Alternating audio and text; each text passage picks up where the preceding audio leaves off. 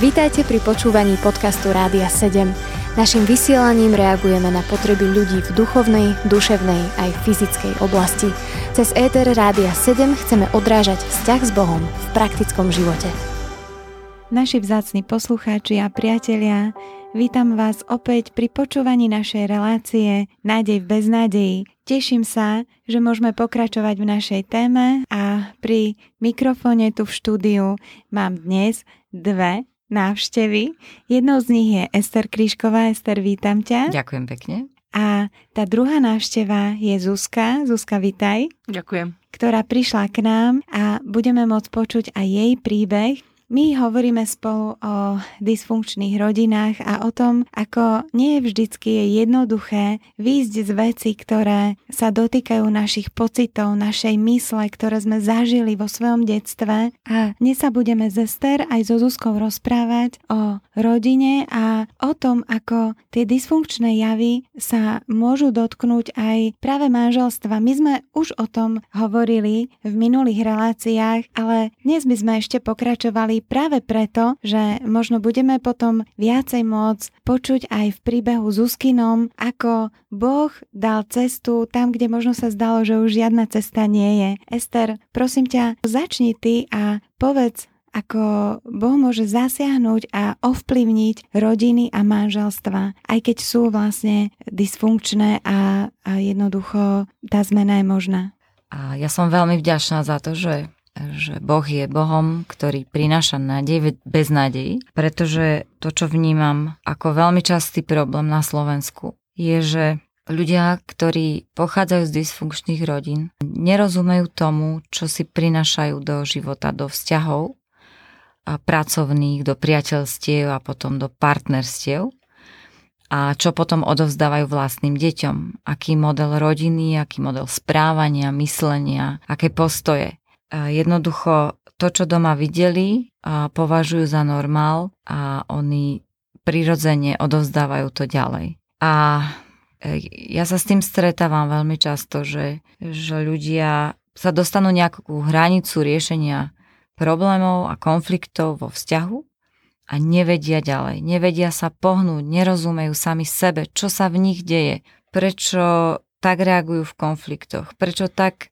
reagujú v nejakých napäťových situáciách, prečo vybuchujú, alebo naopak sa úplne stiahnu do seba. Oni nerozumejú sami sebe, druhí nerozumejú, čo sa v nich deje. Reagujú v situáciách, ktorých väčšina ľudí reaguje nejako, oni úplne inak. A nevedia to rozkodovať. A bez toho, aby e, porozumeli sami sebe, bez toho, aby im bolo pomožené, bez toho, aby bol vytvorený nejaký podporný systém, v ktorom by mohli fungovať, ktorý by im pomohol sa z toho vymotať a, na, a zistiť vlastne, že sú aj iné možnosti e, života a riešenia e, svojho vnútra, tak bez takej tej podanej pomoci zvonku je veľmi ťažké až nemožné dostať sa von. Uh-huh.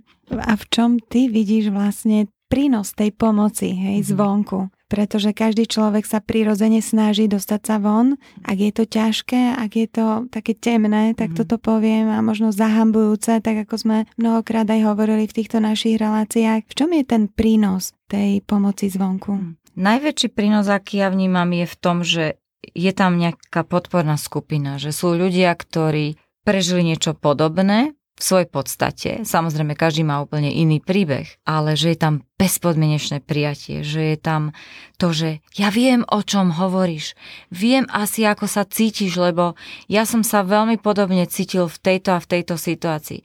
A teraz dojde k takému splynutiu duší až, k ta, naozaj k takej až skoro identifikácii s tým, s tou bolesťou alebo s tým problémom. Preto, práve preto, že ten druhý človek zažil niečo veľmi podobné. A toto bezpodmienečné prijatie otvára toho človeka, že on je stále viac a viac otvorený prinášať tie temnoty, alebo teda veci z tej temnoty na svetlo. A teda čím menej má tých tajomstiev, čím menej má tých vecí v tej temnote a donesie ich odvážnejšie, stále odvážnejšie na svetlo, tým je slobodnejší. A vlastne to je to je to biblické, čo sme už aj spomínali, že, že ak prinášame veci z tmy na svetlo, tak Boh je ten, ktorý to osvetľuje a ktorý to premieňa na svetlo. To je niečo, čo ma fascinuje. To, to je tak niečo vzácne, Božie. A, a to je úžasné, že je to pre každého. Že si, stačí potom siahnuť že je to nie pre nejakých vyvolených z určitej časti sveta alebo z nejakej vekovej či spoločenskej kategórie, ale je to úplne pre každého, kto sa rozhodne vojsť do svetla alebo vysť s tmy do svetla. Počúvate podcast Rádia 7. Opäť sa vám hlásime z nášho štúdia a vysielame našu reláciu Nádej bez nádeji. Hovoríme s Ester Kryškovou o tom, ako Pán Boh môže premeniť naše rodiny, naše manželstva a v konečnom dôsledku náš osobný život, naše vzťahy, ktoré my sme schopní vytvárať, aj keď možno cesta, ktorou sme išli, nebola vždycky ideálna, vždycky tá najšťastnejšia, ale boli tam aj veci, ktoré nás možno poznačili, ovplyvnili, boli to také dysfunkčné javy, ako to my tu nazývame v našej relácii. Mm-hmm. A Ester, možno keby si povedala, ako ty vidíš konkrétne, keď rozprávaš s ľuďmi a pracuješ s nimi v tom poradenstve, ako ťa Boh vedie, ak by si nám mohla povedať tie konkrétne príbehy alebo situácie, ktoré sú také najviac opakujúce sa, mhm. alebo veci, ktoré najviac tak človek potreboval riešiť v takýchto situáciách, ktoré zažije, ktoré sa ho dotýkajú a ktoré potrebujú byť úplne premenené. Áno. A ja som veľmi rada, že môžeme tieto veci prinašať práve s tmy do svetla pretože to, s čím sa veľmi často stretávam, je, že dospelí ľudia, ktorí pochádzajú z dysfunkčnej rodiny a zažili si veľa zlých vecí, o ktorých nerozprávajú a určite nie sú na to hrdí, tak majú nahromadeného veľa hnevu v sebe a neodpustenia. A viacerí z nich, ktorí sa stanú kresťanmi, sa s tým statočne boria, pasujú, e, rozumejú tomu, že hnev nemá miesta v ich živote, že chcú odpustiť a bojujú zo všetkých síl a všetkými možnými dostupnými prostriedkami, ktoré nájdú s tým, aby sa vysporiadali s hnevom a s neodpustením ale veľmi často znova a znova upadajú do tých svojich starých mechanizmov. A čo je zarážajúce, že oni sami žasnú nad tým a sú nešťastní z toho, že, že prečo robím tie isté veci, ktoré robil môj otec alebo moja mama. Však veď som si hovoril celé svoje detstvo, celú svoju pubertu, celú svoju mladosť, že toto ja nikdy robiť nebudem. Ja nikdy sa takto nebudem správať svojim deťom. A pozrite sa, mám 40 rokov a robím to isté. Tak ako mňa ničil môj otec, ja ničím svoje dieťa. Čo sa stalo? Prečo je to tak? Prečo to nemôžem robiť inak? Veď ja to chcem robiť inak. Ale jednoducho to nejde. E, ja nehovorím, že pán Boh nemôže urobiť zázrak a určite mnohokrát urobil, ale tak máme vychodené tie kolajnice, tak hlboko máme vybrázdené tie dráhy tých mechanizmov myslenia, správania, postojov. Slová, ktoré sme e, počúvali doma, máme ich proste v mysli, máme ich v podvedomí. A práve v situáciách, kedy kedy nás niečo zabolí, kedy sa nás niečo dotkne, možno od našich detí, tak paradoxne, čo sa stane, šups ho šplechne nám z pusy presne to, čo nechceme počuť. Mm-hmm. To, čo sme ako deti nechceli počuť, to, čo nás ranilo priamo do srdca, šup a už je to vonku. Mm-hmm. A ja si hovorím, je ne, ale ja som to nechcel povedať, ale proste je to tam a ja neviem, čo s tým. A teda nemáme naučené nové modely myslenia, správania a nevieme s tým bojovať. Veľmi ťažké je to. Takže ja sa veľmi teším, že, že som mohla na živote Zuzky vidieť, že človek, ktorý príjme pravdu o sebe, že sú veci, ktoré nemôže zmeniť, ale potom sú aj oblasti, ktoré môže zmeniť a priamým úsilím svojej vôle je možné toto zmeniť. A ja sa teším, že nám môže povedať svoje svedectvo o tom. Áno, Zuzka, máš slovo, tak povedz, ako to bolo v tvojom živote. Možno ešte ja by som, ja by som na úvod povedala o Zuzke, že, že tak intenzívnejšie sa poznáme 10 rokov.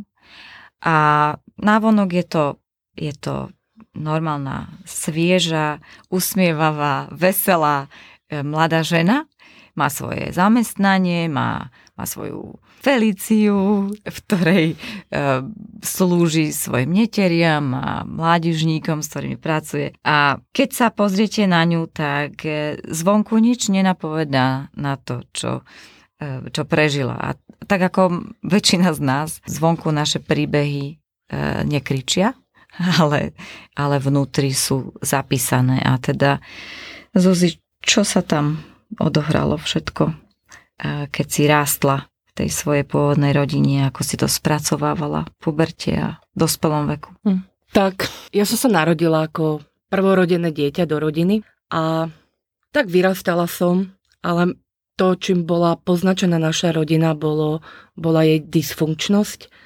pretože môj otec bol alkoholik a e, ja som vyrastala ako dieťa v takom nezdravom prostredí, kde som si nabrala veľmi veľa takých nesprávnych vecí. A ako dieťa bola som v očakávaní prvorodené dieťa svojich rodičov a môj otec veľmi túžil, aby, aby som bol chlapec. A asi bolo to také trochu aj jeho sklamanie, že som bola ako dieťa. A nepamätám si moc, či mi to nejakým spôsobom dával najavo, ale, ale viem, že ja ako v detstve som sa veľmi snažila mu nahradiť chlapca, po ktorom veľmi túžil, pretože potom sa narodila moja sestra o rok na to a tiež to bolo dievča. Takže ja som chodila za ním a, a veľa mu pomáhala v takých, takých mužských veciach. Napríklad? No, som, už som ako 5-ročná vedela, čo je šrobovák, aké sú, čo je hasák a chodila som mu a pomáhala som mu všelijaké veci, keď niečo opravoval, lebo on bol v tom veľmi zručný, vedel veľmi veľa vecí opraviť, takže ja som mu uh, robila taký servis okolo. A takisto som vyrastala so svojimi rovesníkmi, ktorí boli chlapci. Takže ako dieťa som veľa trávila času s nimi. Chodila som s nimi hrať futbal a všetky tie také chlapčenské hry. No moja mama nemala radosť z toho, lebo aj moje kolená tak vyzerali podľa toho, že hrala som sa s chlapcami, futbal a všetky športy. Tak to bola taká, také detstvo a tiež veľmi som bola takým miláčikom oca, pretože som bola také menej problémové dieťa a tak som sa veľmi snažila mu tak byť takou dobrou dcérou, keď už nemohol mať chlapca. Takisto v škole, keď som zač- nastúpila do školy, tak som tie všetky školské povinnosti zvládala úplne bezproblémovo. Nebolo treba so mňou sa ani učiť, ani nejak špeciálne mimoriadne venovať. A teda, keď ťa tak počúvam, tak znie to ako celkom šťastné detstvo, kde si užívaš priazeň svojho otca, pretože naplňaš jeho očakávania. A teda, čo sa tam pokazilo? Tak pokazilo sa, že asi keď som mala 8 rokov, tak sa veľmi hádali, začali hádať s, o, s mojou maminou a otec nás zači, začal byť najprv maminu a taký ten negatívny jav, ktorý, ktorý taký veľmi silný prišiel do našej rodiny, bolo klamstvo, ktoré s tým súviselo.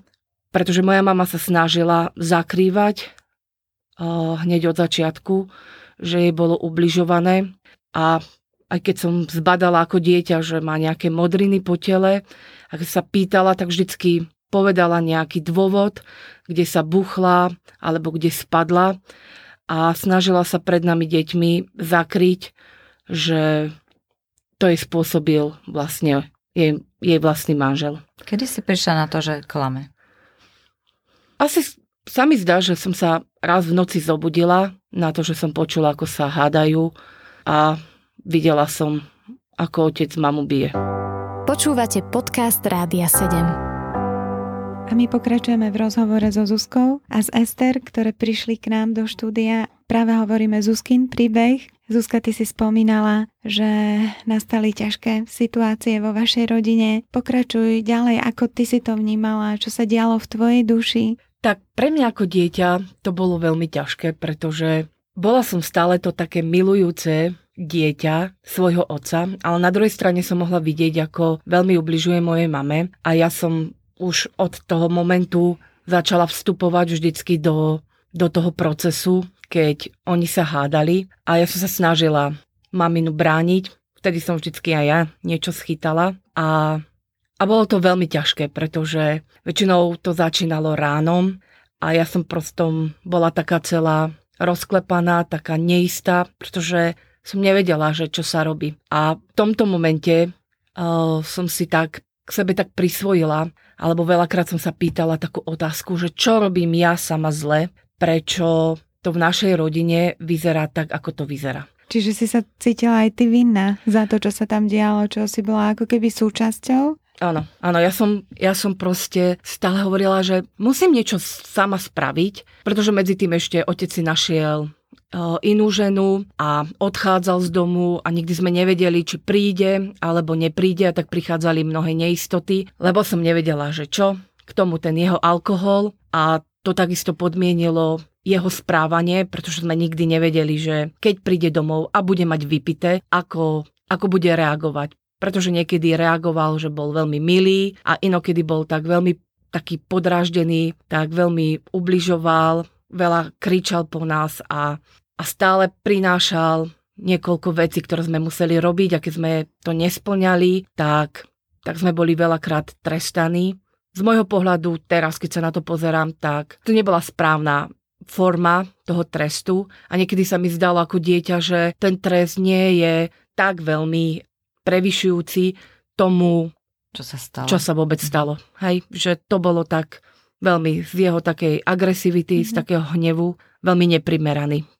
Aké sú veci, ktoré si si o sebe hovorila, okrem toho, že asi aj ty si súčasťou problému, že teda aj na tvojej strane musí byť nejaká vina, že otec sa správa tak, ako sa správa. Čo si si ešte o sebe hovorila? No, to bola taká veľmi silná, že ja som problém a že najväčšie to bolo tak, že nemohla som s nikým vonka, so svojimi spolužiakmi alebo proste s priateľmi o tom hovoriť, pretože som si pomyslela, že keby ja som niekomu povedala o tom, že čo sa deje v našej domácnosti, tak všetci ukážu, že to ty si na vine, pretože stále som si hovorila, keby som bola o niečo lepšia, keby som niektoré veci tak lepšie spracovala, lepšie spravila, tak, tak by to bolo všetko inak v našej rodine. Znamenalo to aj to, že si sa začala skrývať s tým, čo si prežívala skutočne, alebo si napríklad aj troška si si vymýšľala v škole príbehy z vašej rodiny? Áno, ja som, ja som to hrala. Ja som sa vtedy v tom období asi naučila hrať takú, takú dvojakú rolu, že návonok som aj v škole pôsobila ako bezstarostné dieťa, ako dieťa, ktoré, ktoré má šťastné detstvo, lebo má dvoch rodičov, ale vnútorne som sa cítila veľmi, veľmi zle. A také moje najčastejšie úniky bolo, boli, že v tom období som napríklad začala veľmi veľa čítať rozprávkové knižky. A to bol taký, taký únik, mm-hmm. pretože tam v tej rozprávke, aj keď bol vždycky nejaký problém, tak najviac som sa si stotožňovala s Popoluškou, ktorá nemala ľahký život a ja si hovorím, že ani ja ten môj život nemám jednoduchý, ale potom ten koniec bol taký krásny a ja som tak vždycky verila, že, že keď ja niečo zmením, vo svojom správaní, tak aj v našej domácnosti, aj v našej rodine bude všetko iné. Zuzi, keď som ťa ja spoznala a si mi dovolila troška vojsť do tvojho vnútra, tak si mi prezradila na seba, že vlastne to, čo ja vidím, to nie si skutočne ty. Mne si sa javila ako jeden povzbudzovač, poviem to tak že cheerleader, hej, taká pesnička ide teraz. A naozaj taká Zuzka cheerleaderka, my sme pracovali v jednej skupine s 30 ďalšími ženami a Zuzka tam vtedy pôsobila ako neuveriteľná kôpka energie, taká bomba proste na povzbudzovanie, ale počasie som si ja všimla, že ona nám vlastne nič o sebe nehovorí. A ona sa mi potom priznala a povedala, že to je jej nástroj úniku, lebo ona vlastne urobí všetko na vonok tak, aby ostatní rozprávali, urobí tam tú akože atmošku a vlastne tá pozornosť je celá na druhých a nie na ňu a ona vtedy najšťastnejšia. A čo sa zmenilo v tvojom živote, že, že si prestala toto robiť? Tak, tak to bolo veľmi, veľmi ťažké rozhodnutie. Tá prvá vec bola, že som naozaj došla do takého štádia, kedy som si povedala, že ja už nechcem, nechcem hrať dvojaký život. pred ľuďmi. Tak vnútorne, proste celé to obdobie, to trvalo veľa, veľa rokov, som tak túžila byť milovaná, prijatá, proste taká, aká som aj, aj s tým, čo robím. A tak ja som veľmi túžila, že keby som tak raz mohla niekomu povedať to, čo naozaj tak, tak je v mojom srdci a v mojom vnútri. A to bolo také, aj viem, že v jednom takom vyučovaní biblickom, ktorého som bola súčasťou, jeden taký večer, naozaj pán Boh veľmi zasiahol do môjho srdca a hovoril o tom, že potrebujem výzvonku. Potrebujem naozaj povedať a prestať hrať taký dvojaký život a prestať klamať druhých okolo seba, aby som ukázala naozaj, kto som ja skutočne. Mm-hmm. Zuzi, to je veľmi silné, čo si teraz povedala, pretože e, tiež ako sa tu rozprávame, ako ako počúvam tvoj príbeh, tak nádherné je to, že, že si sa pozrela sama do seba a že si zrazu uvidela tú skutočnú pravdu a že si vedela pomenovať, áno, chcem odísť od tohto, nechcem viac byť nejaká skrytá, chcem byť taká skutočná aj na vonok a, a to je nádherné. Myslím si, že, že vtedy, keď, keď človek urobí toto rozhodnutie vnútorné, že Pán Boh je pripravený, aby nám pomohol a, a On urobí ja som raz počula, že keď, keď človek urobí k Bohu jeden krok, tak Boh k nemu urobí tých ďalších 9 krokov, aby sa stretli. A naozaj Boh je v tomto skvelý. A, a milí poslucháči, ja verím, že že aj tento Zuzkin príbeh, ktorý sme dnes načali a ja vás srdečne zároveň pozývam aj na počúvanie tej našej ďalšej relácie Nádej v beznádej, kedy budeme so Zuzkou a s Ester ďalej hovoriť o, o jej rodine, o jej príbehu, o tom, čo Boh spravil v jej živote, čo robí v živote každého z nás, kdokoľvek sa mu vydá a kdokoľvek dovolí, aby nasvietil do nášho vnútra tú svoju pravdu, tú Božiu pravdu, ktorá je cesta, ktorá je zároveň život, stane sa životom pre každého jedného. Niekedy tá pravda je taká aj bolestivá, aj taká ťažká, aj, aj taká veľmi osvetľuje veci, ako to už Estera dnes hovorila, že, že tá temnota sa zrazu stáva svetlom, ale tá pravda skutočne oslobodzuje. A ja veľmi túžim potom, aby aj z tej dnešnej relácie ste si zapamätali to, že Pravda prináša slobodu, akákoľvek je tvoja situácia, možno je to vnútri, presne tak, ako to Zuzka povedala, že nikto to nevidí okolo teba, ale ty o tom vieš. A vie o tom Boh a On má tú cestu a On má moc zmeniť tú situáciu v tvojom živote. A ja vám to zo srdca prajem a teším sa na ďalšiu reláciu spolu s vami a od mikrofónu sa s vami lúči Lenka. Počúvali ste podcast Rádia 7. Informácie o možnostiach podpory našej služby nájdete na radio7.sk.